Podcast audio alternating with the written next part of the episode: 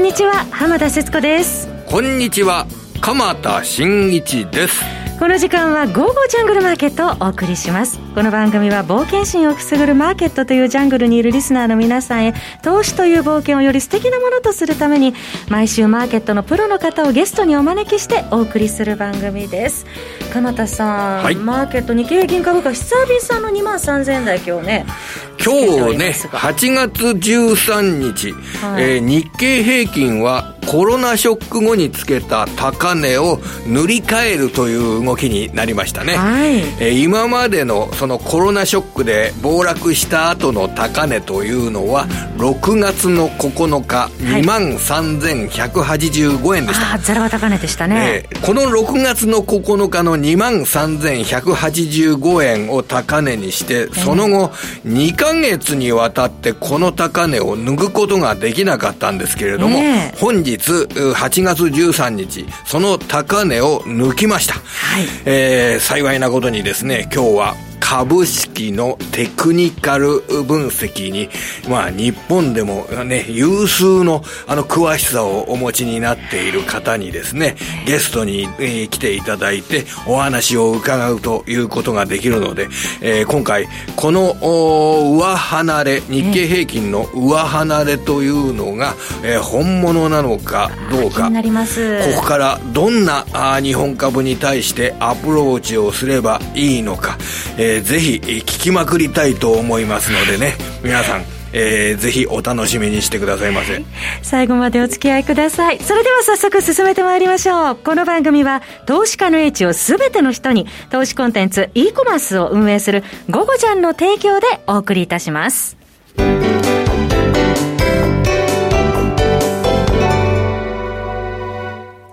えー、さて、それでは、まあ、今週のマーケットのポイントなどについて、鎌田さんに伺います。すね、あのー、もう、決算発表、6月締めの決算発表というのが、はい、まあ、姿が、大方を分かった。その中で、えー、株価が形成されているということを、まず押さえておきたいと思います。はい、もう、お盆になりましたからね、えー、まあ、決算発表はもう、大体今日ぐらいでね、終わりたいなっていうところですよね、6月締めの決算発表。明日も8月の14日になりますからね。で、えー、その決算発表の内容というのは、あ現役を強いられるのは仕方がない。ただその現役決算の中でも強さが感じられるような会社、えー、こちらをしっかり評価しようという動きになったのは、えー、これ大きな収穫だと思います。はい、えー、1週間前にね、この番組で、えー、今日トヨタの決算が発表されまして、えー、四六月期驚きの営業黒字になりましたというような話を、ちょうど一週間前のこの番組でしましたけれども、はい、そのトヨタはその後、下げる場面が一度もなく、えー、本日の上昇でトヨタ株は8連投となりました。はい、えー、四六月期の自動車会社は大幅赤字が当たり前という時に、驚異的な損益分岐点の引き下げを実施して、そして黒字を覚悟したという状況。今の状況だとですね、あの、営業黒字の5000億円の計画っていうのは、当然、えー、これ、えー、平常な経済状態に戻ると、大幅に上回るというような、そういった考え方がアナリストの間からは盛んになるものと考えられます。はいまあ、あその他、新高値銘柄では、6594の日本電産、えー、今、株式分割後の高値更新なんですけれども、今日もね、この6594の日本電産、めちゃくちゃ上がってますよね、これね。そうですね。今日は9120円まで上昇する場面があって、6日続伸終値は9094円でしたまあ、かなり、この投資尺度、PR 面の投資尺度から見ると、はい、相当な長期の利益性成長の姿まで織り込んでるというような、そういうあの株価水準まで来てるのが日本電産なんですけれども、やはり、ね、これこも、もう、えー、極端な強さを4、6月期に見せましたよね。はい、というのは、あの、車載事業、車載モーター事業で売上が半分になっても赤字にならなかったっていうことを力説した途端に、その決算の後、まあ、延々と上がり続けているというのが日本電産の動き。はい、要は、現役を強いられるのは仕方がないとして、その中でも強さが感じられるような会社、こちらをしっかり買っているという状況ですよね。はいで、今日の足元の動きですと、4183の三井化学、えー、今日の午後決算発表を行いましたけれども、まあ、総合化学メーカーの大手として知られる三井化学、値上がり率が非常にこれ大きくなりましたね。8.58%のプラスでしたね、今日は3日続伸で。はい当然、総合化学メーカーも足元の収益が落ち込んでいるんですけれども、はい、ただ年間の配当金今年度、100円を継続するということが明らかになりました。はい、えー、日本電産では、失礼する、三井化学では、今期の年間配当金、えー、現役だけれども、100円の配当金を継続するということを明らかにして、えー、収益の見通しも情報修正したということで、まあこれ大幅なあの、株価の上昇につながるというようなあ状況になっております。はい、このように、あの、現役決算でも強さが感じられるような会社、えー、ここ、日本企業の中でも選別して買っている動きにあるというようなことに、えー、ちょっと目を向けておきたいなと思っております。はい。えー、三井化学、今日は、えー、9%高になる場面もあったというところですね。はい。はい、まあ、その他、あこれからのグローバルに見た株価の動向を考えると、うん、えー、やはり鍵になっているのはコロナウイルスのワクチンの開発動向ですね。はい。えー、要は、今週に入ってから世界の株価がステージを変えるような状況になってきたのも、うん、えー、コロナウイルスのワクチンの開発について、どこどこの国、どこどこの国って世界の各国でですね、はい、えー、そういったあニュースがもう毎日のように活発になっている。もう実用化がね、近づいてきているというね。まあ、あの、急いでるっていうのがあるでしょうね。えー、ただ、あの、それで、えー、人の体に害を与えないかどうかというのは、これはメディアに驚か、あの、踊らされるようなことなく、あの、冷静に考えていくっていうことが、あの、私たちには必要になるとは思いますけれども、はい、そのワクチンの開発に関するような、うん、あニュースっていうのが、日々相次いでいるというような状況の中で、はい、そうなるとやっぱり、あの、経済活動の正常化といったものを読むような形での、はい、えー、株価の上昇っていうのが世界各国で見られている。うん、それで、今、これからの、あの、物色のテーマとか、企業を評価する上でのテーマということでは、いよいよこれ、あの、国の発行するお金、はい、国がこの中央銀行を通じて、えー、印刷している、まあ、景気対策のお金が、需要の増加に向けられるというようなことを、えー、これから本格的に評価していくというようなことがあり得ると思います。はい、今まで国があ大量の国債を発行して、中央銀行がそれを間接的に引き受けて、世の中に出回ってるお金っていうのの、最大の目的は何かというと、はい、失業者の方々の救済といったものに、これ大量のお金が向けられて、それから、あ日本で言えば、えー、一人10万円、えー、お金が配られたりですとか、そういうようなことにお金が使われてたわけですけれども、はい、えー、これから先はいよいよ、需要の創出といったものを具体的に政府、各国政府が考えるという段階に入ります。はい、で、今までそれができなかったのはなぜかというと、需要を創出するというような行動をやると、それがコロナウイルスの感染者を増加させることにつながってしまうので、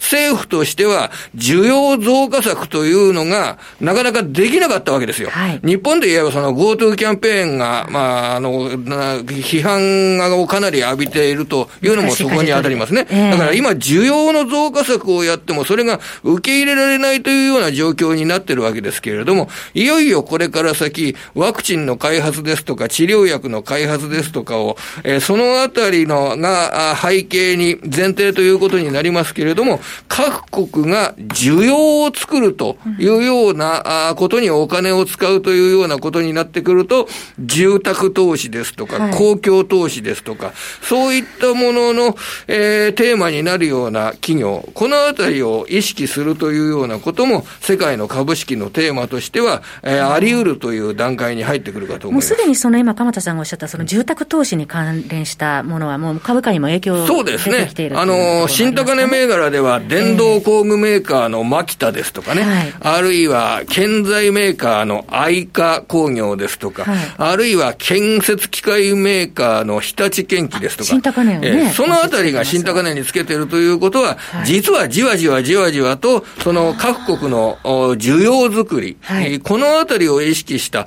株価の動きなども見られているといういうことが言えると思います。もうちょっと先を見据えての動きが見られているということなんですね。それでは、ここからはゲストの方にお話を伺ってまいります。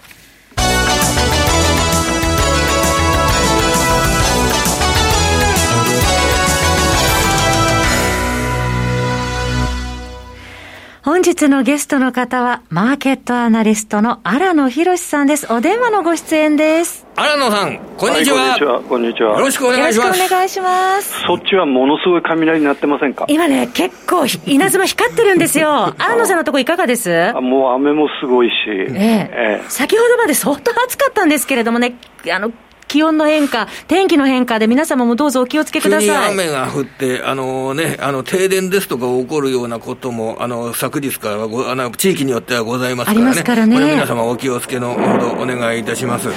天気も変化してますけれども、荒野さん、マーケットもちょっといい方に変化してますでしょうかね？えー、っとですね、6月の、え戻り高値つけた後から、えー、約2か月、まあ、ある意味ほとんど膠着相場だったんですね。まあ、2万2500円プラスマイナス、まあ、400円ぐらいですかね、その流れから今週入って抜け出したと、でいくつかその市場環境を表す指標に変化が出ててですね例えば、まあ、僕はその1か月平均の騰落レシオっていうのは計算するんですけどもこれが6月の下旬以来のなんと2か月ぶりの100%超えになったんですね、今まで値持ちは良かったんですが、騰落レシオなんか全然上がらなかったんですよ、そうね、でそういう形でいけば、ですね少し銘柄にも広がりが出た、それからもう一つは、今週に入って3日連続で売買代金2.5兆円なんですね、はい、で6月以降を見ると3日続けて2.5兆円超えたっていうのは今回が初めてなんですね。で通常ですね、皆さんご承知のように、下振れするとき、あるいは底割れするときって商い膨らむんですよ。はい、ところが今回の場合ですね、そのボラティリティが比較的安定してて、かつその空売り比率で見ると今、5日平均で見てももう40%割り込んでますんで、非常に売り圧力が弱い中での、えーと、売買代金増加ですから、それに株価がその火曜日以降、素直に反応しているっていう流れですね、もちろんそのアメリカ株高とか、そういう、まあ、支援材料もあるんですが、基本的にその東京内のいうそのテクニカル指標に明確に変化が出てきてるっていうことですよね、えー、もう3日半で日経平均株価も1000円近く上昇しているということですもんね。これはちょっと気になるのは、えー、その S q 前に、えーと、7月10日、7月10日っていうか、去年、去年じゃ、先月のオプション S q っていうのは、オプション S q の日の終値って2万2300円台なんですね。うん、で先週末がちょうど2万2300円台なんですよ。あ今今週のそのオプション S q は波乱なしかなと思ってたら、いきなり火曜日に2万2700円いったんで、買い戻さざるを得ない人たち、まあ、例えばコールオプションを売ってる人たちが、あの先物を、えー、買って、えー、それをヘッジするとか、そういう流れが多分出てるんで、買い急いでる、買い戻しを急いでるという。そうですから、その S q 前の特殊要因ってことも考えられなくもないんで、それは可能性としてあるんで、頭の片隅には入れておいていただきたいと思いますけど。はいさて、そこで、まあ、本日、その、2ヶ月にわたって抜けなかった日経平均の高値を、えー、6月のこのコロナショック後の高値、これを、例えば抜いたとするじゃないです。抜いたんですよね、それ事実として、今日。はい。はい、で、これを見て、えー、例えば、これで、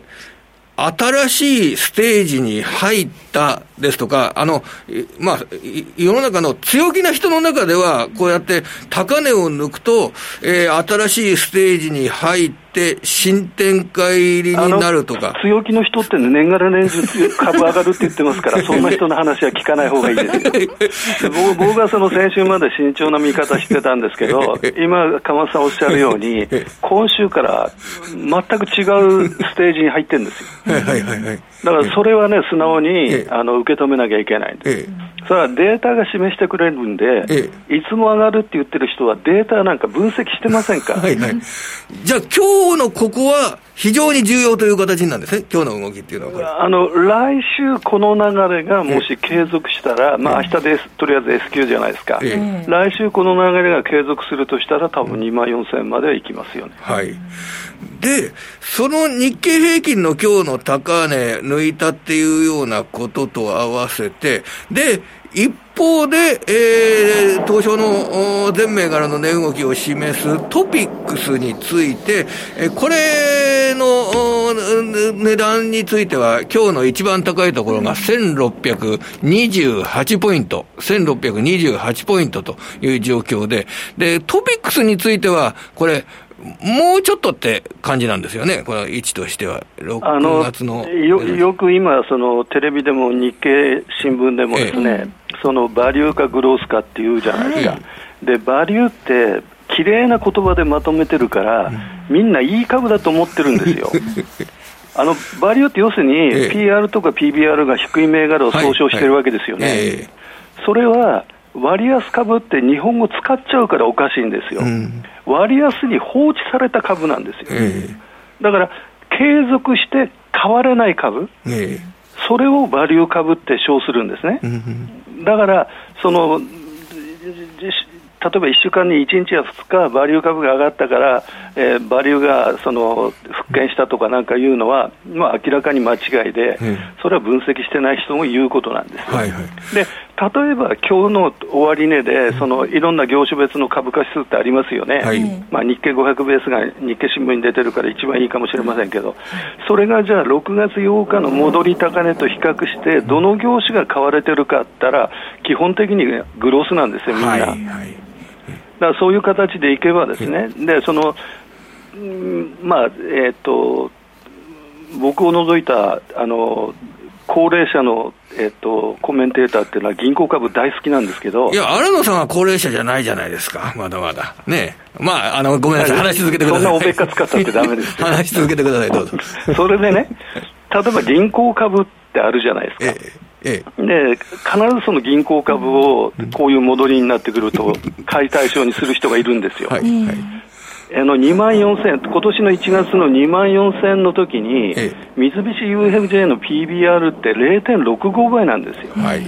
まだ普通、そのコロナ前の普通の状態で、うん。収益力も成長力も全く評価されてない株が、コロナ後に成長株になって高収益になるなんてのはもう100%ないわけですよね。だから基本的に銀行株が上がってるそのマーケットっていうのは、あんまりしあのなんていうかな、質のいいマーケットと思わない方がいいです。はいなるほど。そうすると、あの、割安株とかバリュー株とかというよりも、実際はね、あんまり使いにくい言葉ですけど、不人気株とか、えー、成長期待の薄い銘柄とか、そういう言い方した方が、本当はいいのかもしれませんね。そうそう、実態はそういう意味ですから。ええ、あの、要するに、割安な株価、いろんなレシオに放置され続けている株なんですよ。え、だからそれはたまにあの、えー、成長株が上がりすぎればですね、うん、たまに、あじゃあ、銀行株でも買ってみようかっていうことは、それはたまに起こるんですよ。ところが、じゃあ、コロナ後の本当に2万4000円いって2万5000円目指すような動きに、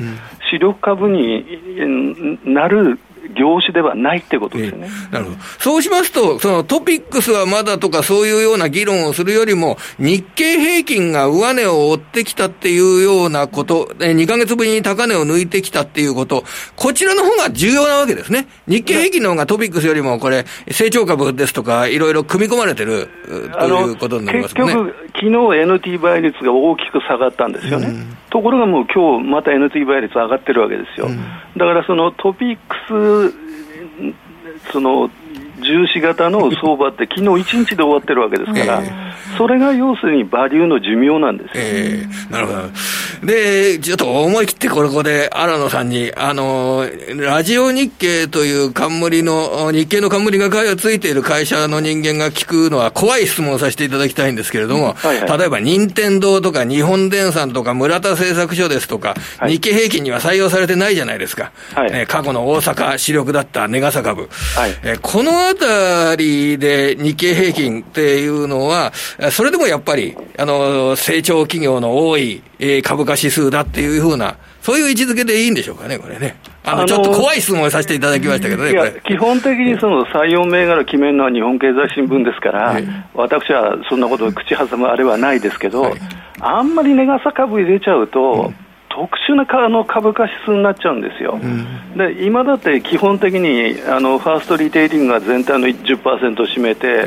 ええ。ー、ソフトバンクがおそらく7、8%占めてるわけですよね、うん、そこに任天堂なんかとか、キーエンスなんて持ってきたら、はい、はいもう要するにいびつな株価指数になっちゃうんで、まあ、5銘柄ぐらいで全体の動きが決まっちゃうような、そういう指数になっちゃうということですね。もしそれであれば、例えば日経100みたいなね、ええ、あのナスダック100っていう先物があるわけじゃないですか、あれと同じような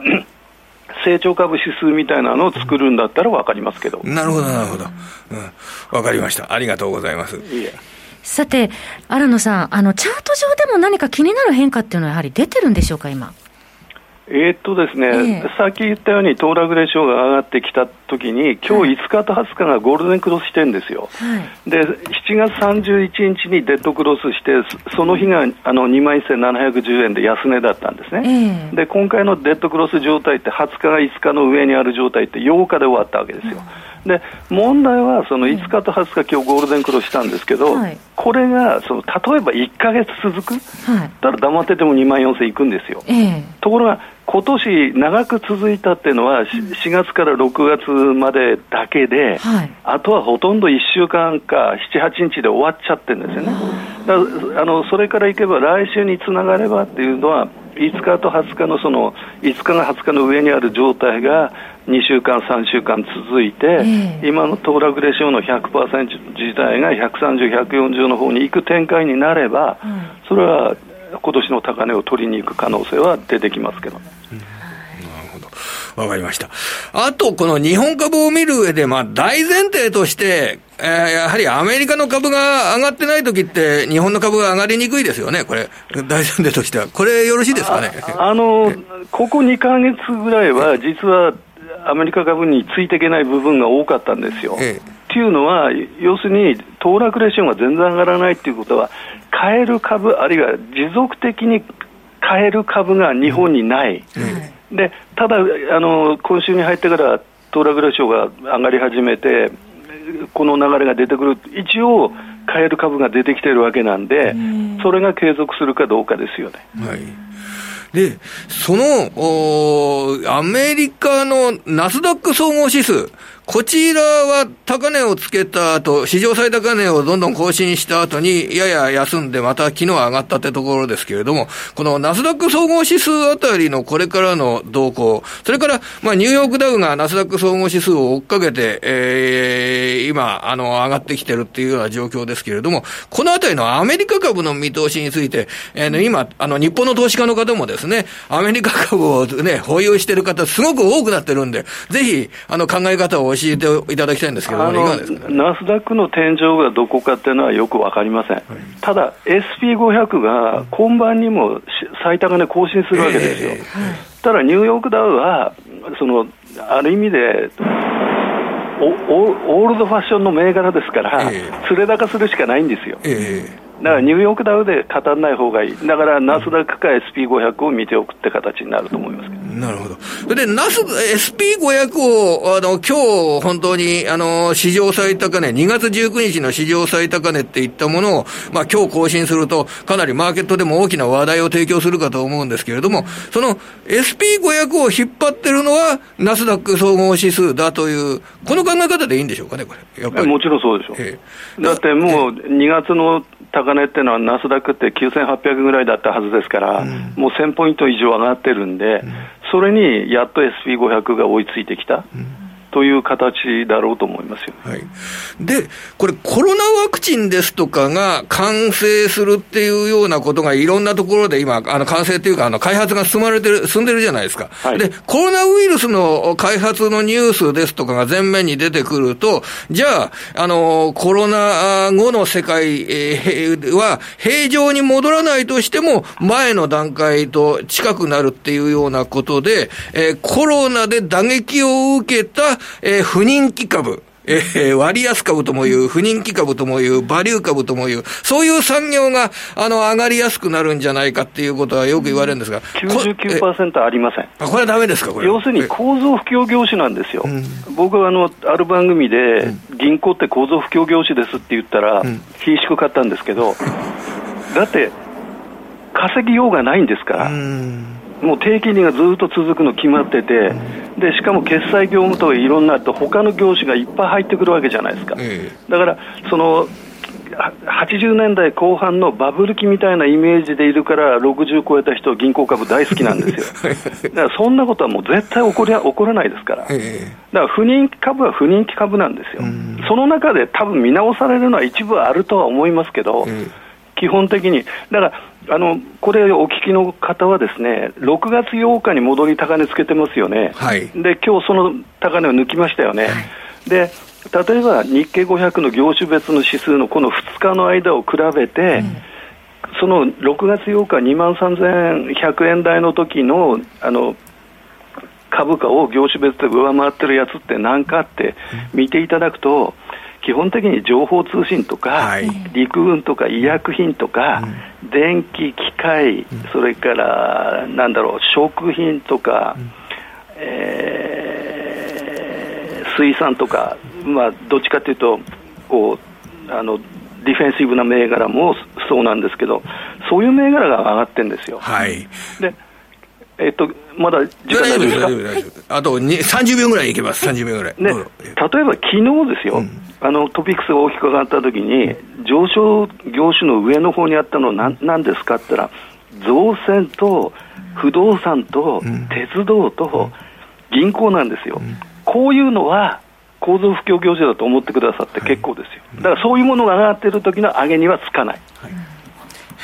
えー、ポイントを今日もお話しいただきました。さて、ここで FX オンからのお知らせです。えー、荒野さんのメルマガ、荒野博のテクニカルルームから FX オンから好評配信中です。価格は月額4500円となっております。もう荒野さんといえばセルサイドとバイサイドの両方の調査部門を経験された数少ないアナリストのお一人でいらっしゃいます。その中でですね、長年の経験をもとに転換点や流れ変化などを的確に捉えて投資家の皆さんの指針となるよう日々配信されていらっしゃいます。えー、このメルマガ、詳しくは番組ホームページ右の午後じゃんトレードサロンのバナーをクリックしてください。荒野さんちょっとかなり荒野さんのところも雷がゴロゴロ鳴っていて大変なようですけれども引き続き荒野さんお気をつけて暑いですしお過ごしください。はい、はい、どうもありがとう、はい、今日は雷とともにお伝えいたしました、えー、荒野さんありがとうございました。ありがとうございました。失礼しました、えー、リスナーの皆様も暑い日が続いておりますのでどうぞ夏バテなどせぬようお気をつけてお過ごしください。鎌田さんもどうも今日はありがとうございました。こちらこそありがとうございました。それでは皆さんまた来週この番組は投資家の位置を全ての人に投資コンテンツ e コマースを運営する「ゴゴジャン」の提供でお送りしました。